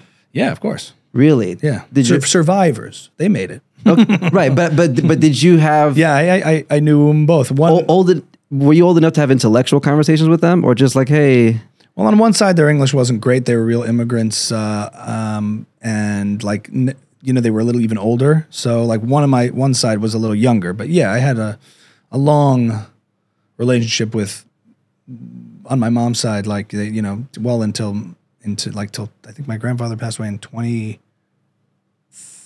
What is it, 16, 13, 14, maybe something like that? So he lived to like 94. But yeah. Wow. Never really got into the details of their experience. Um, were there any extrapolated takeaways from it? it was always a given. You know about it growing up very early on. What what what, what happened? You know. I, I mean, But- did they have any personal things to say from having survived it, like a, a perspective change or priority? shift? I don't know. Just I, I'm Yeah. trying to think like like how would that conversation even go? Because I'm trying to imagine if my grandparents have gone through something like that, Yeah. what question would I even ask them? Well, when you grow up with it, it's all very implicit, not very explicit. I mm. mean, they came and had lost entire families, siblings, parents, even wives and children from before. So I think the actions, and it was not, they're not a very, like culturally in those days, emotional intuition and articulation was not a thing. You didn't discuss, you didn't discuss baggage, you didn't discuss trauma. Right. It wasn't discussed. It just gets embedded into your personality, and it's then- just it's yeah. not something you speak about. You don't speak about that. I think very private in a lot of those in, in that way. The European, you know, like approach, like it was it, it was very private, and but it's a lot of implicit stuff that you kind of understand as to what happened. Yeah. and the actions of getting remarried and building new families and starting new communities and schools and stuff is the testament to the to fighting back, you know, by doing all those things and bu- rebuilding and then having children who worked really hard and became successful and built families of their own. And, you know, we're, we're oh, you're just, you're uh, completely immersed in that constantly of reminders of that out of the ashes of this and rebuilding. That's a big part of the culture. Um, That's yeah. beautiful. It's great that you got to meet them. Yeah. and, Yeah. and yeah, talk with them, even from a, vibrationally to, to be around somebody who survived so much trauma, Yeah. and then found a way to transmute that into still being positive after Mm-hmm. saying, "Well, we have to rebuild." Yeah, it's so second nature. You don't even. I mean, you know, it, you, as an adult, when you get older and you have kids of your own and stuff, you kind of appreciated it from a different angle. When you just grow up with it as a given, it's just that's what your life is. Like, yeah, that's they were there. You know, you kind of on a very childlike understanding of things, but it's it's just there. You know, Yeah, yeah, as a as a given part of your history. can't imagine the amount of resilience it takes to even Yeah. be optimistic enough to start a new family after something like that happens. Yeah, yeah. But then when you hear, start to hear how like things are worse than they've ever been, you're like. Mm, been a little worse.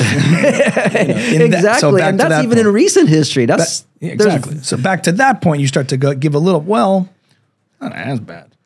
yeah. You know, it gives you some. It definitely gives you perspective and appreciation for when times are prosperous and tolerant and good. Absolutely. you know? But it puts just- it also it also puts that alarm in your head to be mindful of when things start to take a turn. So like you're hypersensitive to it.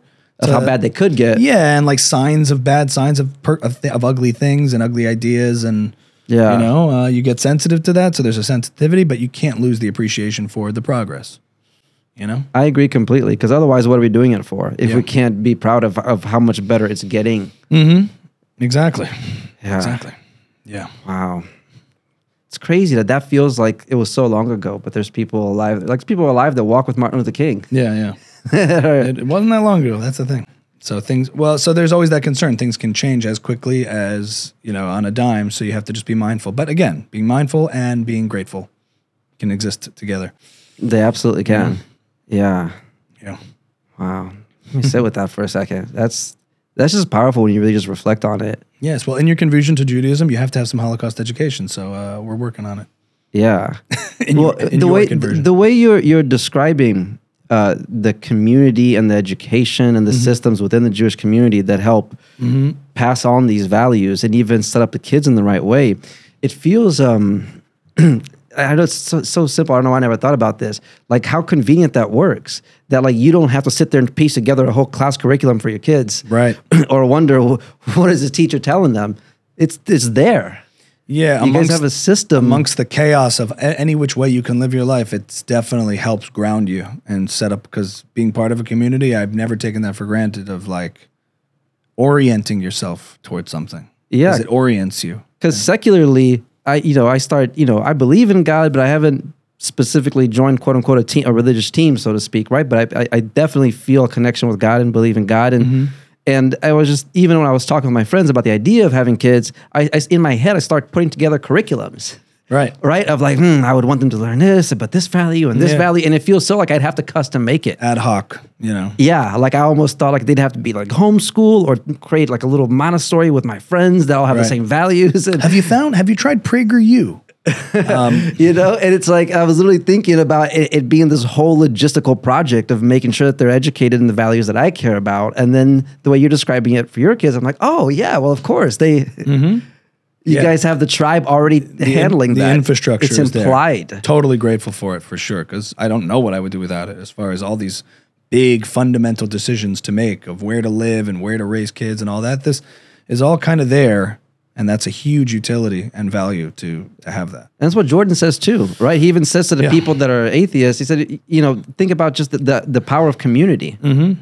Of feeling like you belong to something, that you have a sense of shared values towards a, a certain North Star. It's like that alone is valuable. I think having you know as far as the secular humanist you know side goes, Yeah. that's not something they've been able to figure out. You know, they've made interesting intellectual critiques of religion and arguments, but the community aspect of it is what you know, like where does that exist and where does it root itself, and is it sustainable on just critiques of religion and secular ideas fully? I, I don't, I haven't. It's hard to hard to put that together. You know, something that has that sense of utility and just it's yeah, Yeah, and that's been a big that what Jordan has done in his work is really articulate the utility and power of these things that I think a lot of times on the secular humanist side they just kind of are critiquing caricature, surface understandings of holy books and saying, "Oh, this is ridiculous," or this, and you are chipping away at the soil that has sustained powerful, deep-rooted communities that have bred successful people and relationships for years, and you're it's discounting a lot of the value. and it doesn't mean an individual secular person is not a good person, but when the soil is chipped away at what has sustained healthy, dedicated, committed communities for years, for centuries, like you have to do that. You do that at your at your uh, peril a little bit, or without without being mindful of its power and utility to you know. Yeah, and you can sense communities. and you can sense the wanting of that in the way everybody acts so religiously about everything else now. Like if somebody likes crystals, they really like crystals, right? Mm. Like whatever it is that people follow, they follow it religiously. the the tribalist instinct in all of us will find itself somewhere, and I think part of what you're seeing in uh, whatever it is, wokeness and like you know in protesting on college campuses where people are trying to find causes. They're trying to find things to center around. I mean, I disagree with a lot of it, but I think a lot of it is motivated by a sense of wanting to belong to something righteous and something good. Yes. And that's become warped as to what that good is. I think a lot of the biggest evils in the world have been perpetuated by people who thought they were doing something really good, you know, and are motivated by this higher ideology. But you do doesn't mean you you discount you need better ideologies and better systems and you, you can't discount with the idea of not needing any of that because we, Yeah, because they want to belong. They want to feel like they're serving something. we are communal. We bind Yeah. together around around central ideas and core values, and I think you know a lot of the main religions provide a lot of that. So if you completely strip that away and don't and don't substitute it with something good and moral and powerful and binding, it, you're gonna have chaos. So, what do you think is um, what do you think is the answer, man? uh, so, aside from people kind of picking their religious teams, other than that, you would almost have to create a new religion. Like, because the thing about religion is that it organizes the principles, mm-hmm. right? Like, if you go to the quote unquote spiritual community or the quote unquote crystal, like, it's not really organized. It's just a bunch of people randomly doing it, kind of mm-hmm. feeling it out int- intuitively. Yeah. Right. But with the religion, there's an actual no. Here's here's what we're doing. It's written. It's there. Yeah. And and and the system is there. So, what do you think people that don't end up picking a religion are going to have to do in the future? Like, how do we even?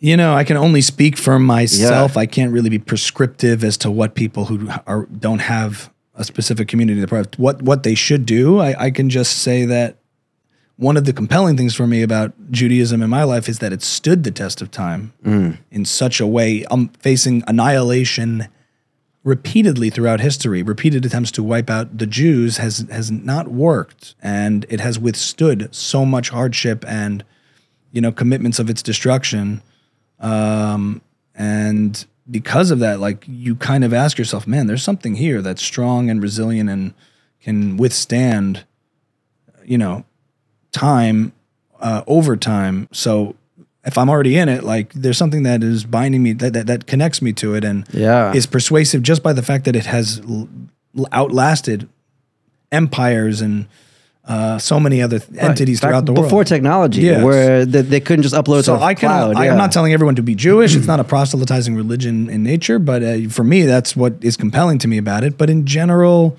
you know, I can't tell. I, I really don't know the answer to that. it's a big question, but I do understand the thirst for wanting to belong to something. Um, Yeah. and and orient yourself towards something and a set of values and uh, Maybe you a know. step in the right direction is just prioritize contributing to a community as a general concept. Mm-hmm. Yeah. Right? Like, you know, if somebody could just say, hey, in our neighborhood, regardless of what we believe in, can we get together? Can we help each other? Can we make this place better? Right? Yeah. Start at least behaving in those ways and and I guess just being aware of it. Yeah, I, I don't have the answer. I Yeah. think one of the positive effects religion has had is having that influence of, of acknowledging that need and to center around certain values and organize around certain values. Um, and otherwise, I don't really. So I think if you try to remove that from society and then uh, you know completely absent any sort of religious impulses or existence or infrastructure, like you might get as demonstrated and historically, like you can get disastrous consequences. Yeah. So it doesn't mean everyone has to be part of it, or everyone has to be Christian or Jewish or Muslim, whatever it may be that helps to organize a uh, a society. But but maybe the positive externalities of having uh, religious institutions in place that are strong help. Um, obviously, there's also been harm. So like I, I again, these are big. big Yeah, yeah, for sure. And I'm no intellectual, whatever religious theologian explaining what society needs. That feels way beyond me. But, But there I is can something look- beautiful about the fact that it lived all this time. Yeah. That it survived. and that there's this- positive yeah. externalities from having um, having a society that at least values religious institutions and principles, even if not everyone is subscribes to to the details of it. Yeah. you know? Absolutely. So That was very educational. I had, I didn't think the podcast would go that Mm. direction today, but I learned a lot. yeah, yeah, it got deep. It We- did. We got deep. I love it, Family, man. parenting, children. I thought we were just talking about Grant Cardone and Gary Vee and Jordan Peterson all day, You know which one? and David did? Ramsey. Yeah, I was just gonna say the Dave Ramsey uh, uh, uh, stripper in the trunk or a person in the, the dead Yeah, person in the trunk. Junker in the trunk. Yeah. yeah. Here's- here's- That was so good. Is the car paid off? Oh wow! Did you mention that? Oh dear, you are in a heap of trouble, my friend. wow, wow. Okay, okay. Uh, well, let me ask you this. let me ask you this. Uh, yeah, people call with all sorts of problems. I like the angle of like the problems are really bad, well beyond, you know. I ran over somebody, and ah, so I ran over somebody in my garage. They're they're completely. I, I wiped them out with my car, ran over them, and they're they're lying dead on the pavement. Oh wow. What is your income? is the car paid off? Okay, well, good for you. Your income is your most valuable asset. He's my new victim. I've been enjoying the Dave Ramsey stuff. Oh, that is, dude, that is pure gold. Oh. Because in the Mm. jokes, the funniest part to me is that there's still a bit of good advice in your jokes. Yeah. like that makes Mm. it extra funny. Yeah. Well, does he have life insurance? Oh, okay. Hmm. and the car's paid off? Yeah. I'm having fun with it. There's more Dave Ramsey content to come. Stay tuned. Who else do you want to do? Do you have a hit list? A little lightning round? Yeah. know. Who do you like? Who do you like? Lightning round? Oh no, I meant I meant in the future. Like, Oh. are, are there people that you're? Well, we're coming up on an election season, so there's going to be more on that. Yeah. Uh, as that fight brews, and there's like there's going to be fun stuff to do. I have ideas for 2024, and uh, 2024. It's going to be beautiful, terrific. You're a nasty person, Al. very nasty. Brazil's great country, Brazil. Love Brazil, love the beaches, beautiful. Rio, Rio's fantastic. You know, it's not as nice as Mar-a-Lago in Florida. It's beautiful. I hid my documents in Rio, you know. Brazilian, Brazilian, Portuguese. They speak right. Portuguese is that what they speak? there? Indeed. Portuguese. Uh, I like bossa nova. Bossa nova. The girl from Ipanema. Ipanema is fantastic, terrific. Um, so uh, there's the Trump stuff. I'm working on Chris Christie style stuff. You know, from New Jersey. Listen, I will talk about Donald Trump, New Jersey, that thick New Jersey. There's that. Um, DeSantis has a vibe that I'm trying to capture a little bit. You know. How much of your facial expression is needed in the execution? Hundred percent, and most of it's visual. The last little bit is the tone. Well, even Gary, I'm doing most of it visually. You know, Mm, y- yes, because otherwise it's just like a caricature, but it's more everything you see about a person is Dude, like you're so they're you know, so on Florida point. is where the woke goes to die. That's your basic Ron DeSantis, you know, and New Jersey. Like, did you, I mean, there's visual. comp- There's like you know, uh, Chris Christie. You, you're damn right, I did. You're damn right. You know what? I don't want to talk about that right now. You know who cares? Let me ask you something. Who cares? Social Security. You know, What about your Ben Shapiro voice? I don't really have the best Ben. It's something a repression you have to crack, but it's like it's just ridiculous. It's ridiculous. Asinine. That was just ridiculous. Like I, you know, I don't have Yeah. it. There are friends who got it better. Than, that was like a really, really. You know, it's just like yeah. I when I when I channel it and I have to work on it, some of them are more immediate and integrated. Ben, not so much. You would think, but I have friends who do a better Ben. I mean, I could tell you as a fan, I could watch these videos all day. Thank you. They, They're seriously so good. Like, mm. like I, I would want to see an entire show about it. Yeah. Like yeah, Prince Harry. Prince Harry's been doing very well on Twitter. Well, that's hurtful. That's hurtful. Uh, why are you wearing a red? Is that a red? Is that a dig at me because I'm a because I'm a ginger? I would, I, you know, what would be dope. But you could voice a cartoon with all these characters and have them all interact with each other. Interesting. Someone has to animate it though. Somebody does have to animate it. Yeah.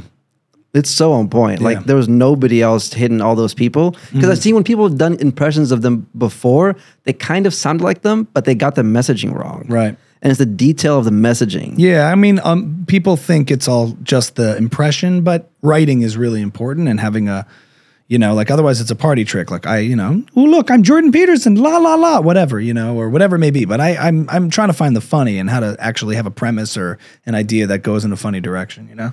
Because otherwise, it runs out of steam very quickly. It's like it's like being on a guitar and like shredding and like look at this, look at this. But every it gets boring after a while. If there's not a good song around the the the technique, then it gets boring. You can wear it out quick. Yeah. You know? Yeah. How how does the uh, your religious community feel about all the impressions that you do and it all being like secular people and that kind of stuff? Do they care? Is No, issue no, they like to laugh, especially the politicians and stuff like that. You know, Yeah. Jews like to laugh, so Okay. they don't care. okay. Would you ever do a religious one?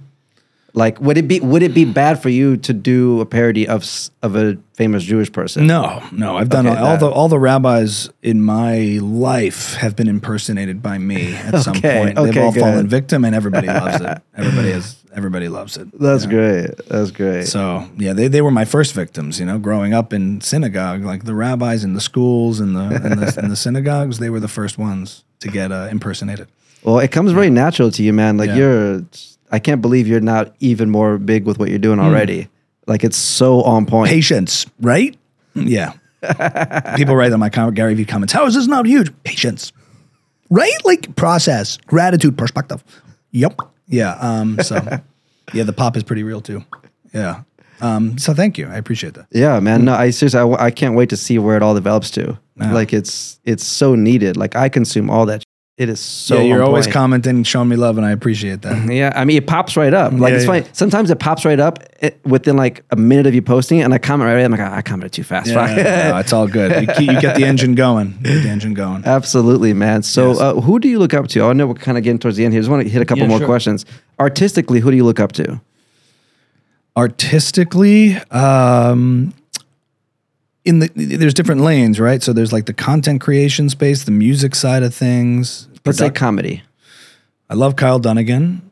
Um he's amazing. You know kyle dunnigan at all? Uh, impressionist comedian. Similar stuff to what i do. He does his own kind of style of it but impressions sketches skits uh so love his content.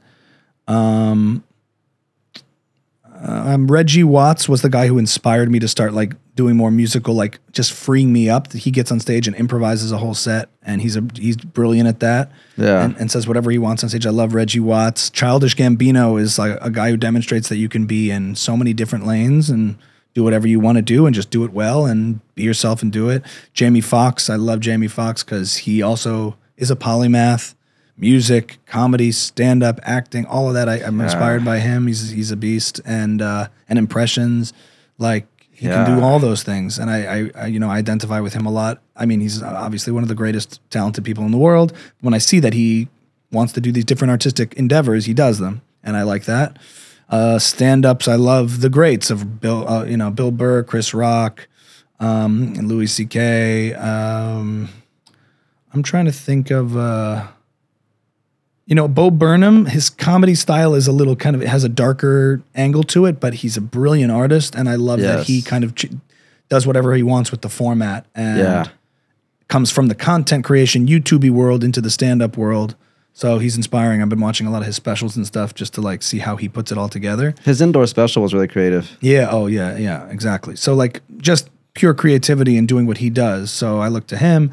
I'm sure I'm missing people too who I'm like totally obsessed with. But uh, You know what he did for with, with that indoor special? Because Yeah. before I Inside? used to, yeah, I used to always say that, um, oh, you could make a hit album from your bedroom. You could Yeah. never make a hit show from your bedroom. Right. He did. He did. I love Mark Ronson as a producer, Bruno Mars as a singer songwriter, producer, incredible entertainer. You know, Yeah. there's all those, all the, all the dudes. Love some bass players that inspire me. It's all of it. You ever like hear a great song and it almost feels like you wrote it in a way, like it's saying exactly what you would have wanted to say? Does that thought process ever come into you? Because for me, it happens. Like sometimes I'll hear songs or I'll watch something and it's like artistically, it's like I agree with every choice. Yeah, I mean, there's songs I, I hear it and say, I wish I came up with that. Um, Yeah. But the the songs that are the best, they feel effortless. They feel like they've always been there. That's like pop music exists in that in that space of new and familiar at the same time. That's what great pop does. You're like, I, I feel like I've heard this, but I haven't heard this. Right, because in a way they use a lot of the same chords, right? But do you think that there is some kind of sacred geometrical pattern that just makes good music good music? Because when we all hear a good song, we know it's good right away. We're like, first couple notes, oh, that's gonna be. Why? I mean, you can get analytical about it um, as to what makes good good, but But just instinctually for you, like, you know, Well, melody is is very important. Yeah. Melody is huge. You know if a song is good if you can snap your finger and sing it and then somebody can connect to that. That's a very powerful indicator that you you have something. yeah, But also then groove and feel, uh, rhythm is super important. Like the basics, me- melody, rhythm, harmony, right? Like Right. the melody is the that that organization of notes into a phrase that hits a certain way. The rhythm, how melody is sort of how something sounds and resonates. Rhythm is how something feels yeah, at a at a deeper level, you know. It already gets you moving. You feel it. Rhythm. That's like internal. You're you're feeling that. The feeling of music is the rhythm. The harmony is maybe the last element of it, which is like the sauce that you're kind of organizing the chords, the textures like that. Um, yeah. And So, I, I- I don't think know. Where, where I'm going with that, I feel you. So like that's like the scientifical breakdown Right, of it, right? right. But I was almost looking for more of a potential spiritual answer of is there even one, or is that just a math code that we figured out? Like here's just the the formula for making a good song. Mathematically, it's good, Mm-hmm. but is there um like did a good song already exist in the ether? I don't through know. God, so to Yeah, speak. I- I like, is God involved in music making? If it's involved in everything and achieving sort of a higher, I mean, that's the Rick Rubin thing. You're, you're making a sacrifice to God, um, Yeah. you know, on the altar of, you know, I, yes, in the sense, to the extent that it's invo- that there's a spiritual component involved in anything, it's there. I mean, the way I operate is I'm big on, I like demystifying things. So I like hearing something and figuring out exactly why it has impact after the fact. What's Right. the chord there? You, I'm like brainy like that. I'm technical like that. That's just my nature. I don't like to like just say I have no idea how that happened. No, I know how that happened. It's this chord with this voicing. Yes. I hear a piano chord. I'm like, whoa, what was that? So for me, it's ever so curious, constant curiosity, unpacking and demystifying how things are created. Dude, I'm the same way. That's Yeah. how I operate, and that's what gets me going. That's what motivates me. I'm like, I hear a chord voicing, I want to know what that is. I hear a groove. How did they record those drums to sound that way? Because they did. They did it a certain way. Right. And then with r- r- rinse and repeat in that process, you get better and better at seemingly channeling something else, but it's really just the culmination of, you know, doing something on a regular basis repeatedly that you get better and better at accessing what just feels instinctually good. Right. So there's a part, there's like a logical side of it. Because I feel the same way about like lighting or film or whatever. Every time I see a shot, in my mind, I'm already breaking down how did they light that shot? Mm, right. Like, oh, the shadows over here, so the key light was over Exactly. there. Exactly. And and then when you, you you you when you get enough technical, you know, ability and sensibility, you can transcend that. And then at the end in the whole, you're either performing a song that feels like you're transcending Yeah. because you've practiced it so many times the technique, or you've made something that feels like it transcends because the technique is no longer a barrier. You're like you can transcend it. And I think that's when you can access the higher forms because the technical stuff is is, is worked into you. So you can just sit and play. you're not thinking about You're it. not- you you're not- unconsciously already know the technicality. Unconscious bias. Yeah, you're just thinking about it. Uh, that's a Harry Prince Harry impression. I'm not sure if you know those ones. oh, but no, um, I, don't, I haven't heard I can tell it, confu- it confused you. The Prince Harry one talks about Unconscious bias. But anyway, the uh, yeah, when you can transcend is when like the technique is sort of now in your bones, and you can Right. you can not think. You don't have to think about it to create. you it. learn the rules at first, but then eventually. Yeah, I like the rules. They help. They help. They help orient you and get you to demystify and and learn. I just like the learning. Do you think if there are aliens Hmm. and they are intelligent and we do get to meet them one day, do they make music? Or do you think that's a human phenomenon? Like if they're smart enough to make spaceships, would it have been useful for them to also make music? Like is it possible that they come here and they're like, we have no idea what music is, but we have spaceships? Hmm. I I had yeah, sure, because music is just the vibrations, channeling the vibrations of the universe. So as long as they exist within the universe, they're grooving in some way.